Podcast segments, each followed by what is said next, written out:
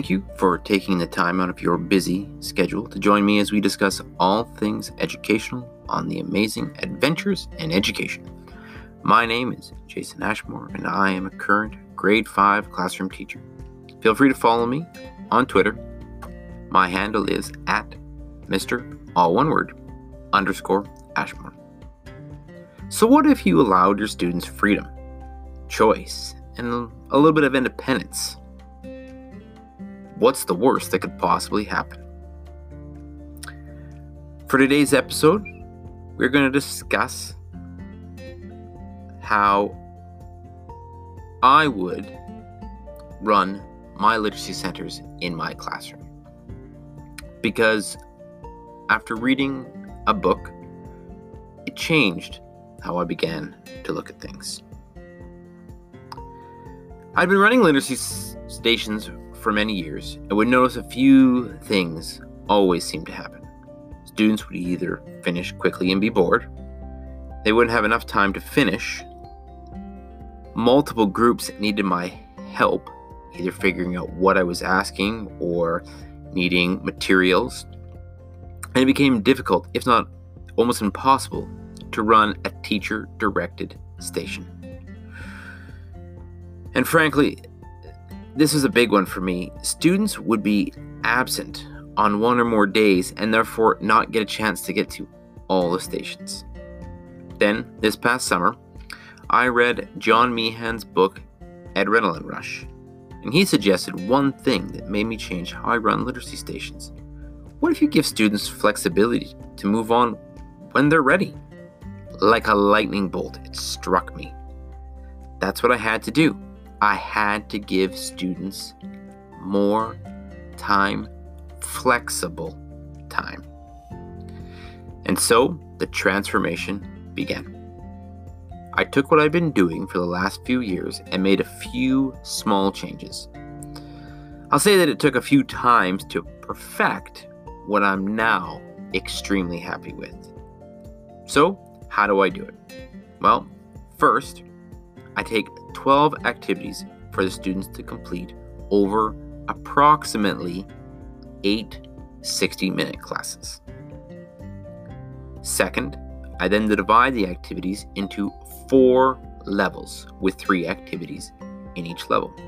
I base a decision on what activities go where based on difficulty. Level 1 activities are short and quick, and then steadily get more difficult and require more time and effort to complete. So, here are just a small sample of the many different types of activities that I use in my literacy station. I have students do spelling. One of the things that we do for spelling is appearing spelling words. So they spell the word by slowly adding one letter at a time until they eventually spell the entire word out. I also do spelling words that they have to trace around a round diagram, so they have to repeat the spelling words over and over again. I do short writing. Some of those include making lists or quick little poems.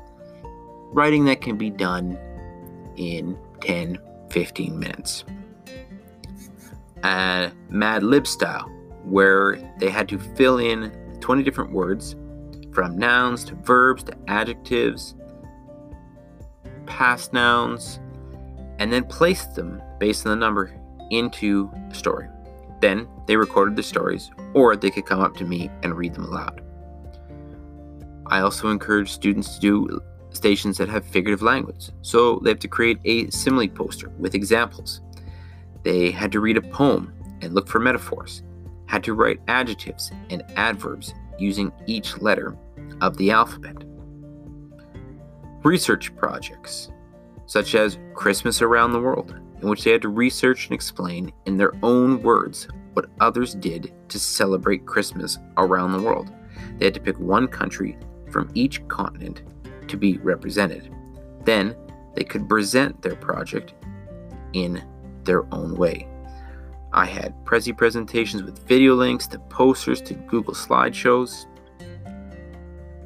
Now, those are just a few of the examples of stations that you can run. Now, once I have selected my 12 stations, I then take the directions for the station and add them to a Google Slide presentation, which I eventually print off and hang up around my classroom.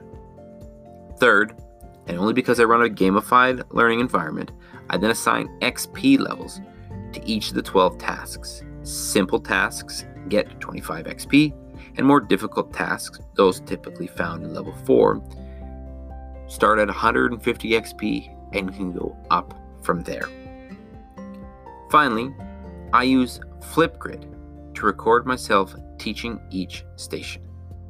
When I finished, I add these videos to my literacy station grid, share it onto my Google Classroom, and then take the Flipgrid's QR codes and add them to the literacy station's Google Slides.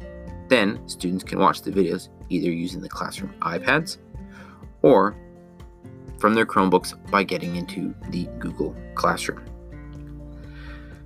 Now, some of you might be wondering why I choose to film 12 mini lessons for each of the stations. And there are two reasons. The first, at my current school, I have a very high rate of attendance.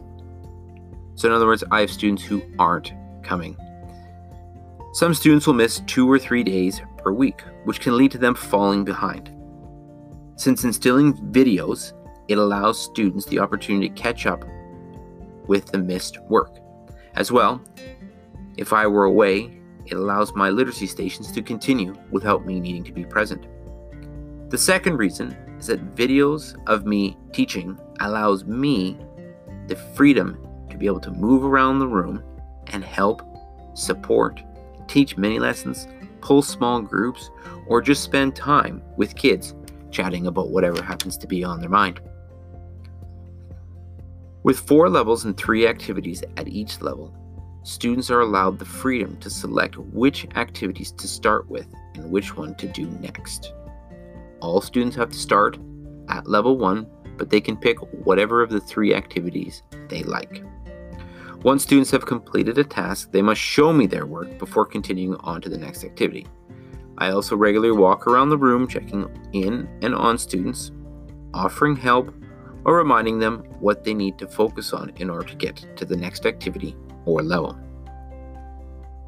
All of my level 1 activities are quick to complete activities, such as word search or repeated spelling words or spelling lists related activities. This allows students to build some quick momentum out of the first level. So even if they miss a few days, they feel proud of what they've accomplished, even in one class. Now, as they work through to the higher levels, the work that's required needs more attention to detail and cannot be completed in one class block. Typically, my first two levels are word work, grammar, and mini writing practice. Overall, I have seen huge improvement in student enjoyment of language arts and in their writing. Each station's materials are located inside a folder at the front of the room for students to pick. Level 1 activities are all handed out to students at the beginning, as they need to complete all three of these in order to advance any further. I also hang each station's instructions at the front of the room so students can read the instructions before selecting which activity they want to do for each preceding level. Students all have duotangs to store their materials. However, one could use binders or folders to store their literacy station material. Students also use their Google Drive to share their material with me when needed. We also have used other technology tools for students to share their learning with me. The one stipulation for me in selecting a tech tool is that it needs to have the ability to allow students to share. This way, I can do student work whenever and wherever I choose. If I was to compare the old way I ran my literacy stations and the new way, I'd have to say that without a doubt, the new way is so much better. It is better for me, for my students, and from an organizational standpoint. This new system has allowed me so much more freedom than my last way of running literacy stations. For some of you, you might be wondering if this is all I do. The answer is no. There are breaks in between my literacy stations in which we focus on specifics, such as nonfiction reading, the writing process, different styles of writing, such as poetry. We look at readers' theater, doing some stop motion animation, photojournalism, and so many more fun and exciting activities that I feel create an amazing language arts program. What my literacy stations have allowed is for me to focus on certain skills that I'd like my students to know in order to improve their reading and writing skills, and then work on those specifically. Today, I'll leave you with a quote by Jonathan Alsheimer. We want kids to love school. They're not going to learn if they don't want to be here. They're not going to learn if they don't love it here. And they're not going to love it here unless they know you love them and they love you too. So, I ask you this How might you change something you've been doing in your room and give it a twist or a kick to spice up the activity? Have you considered running learning stations in a different way?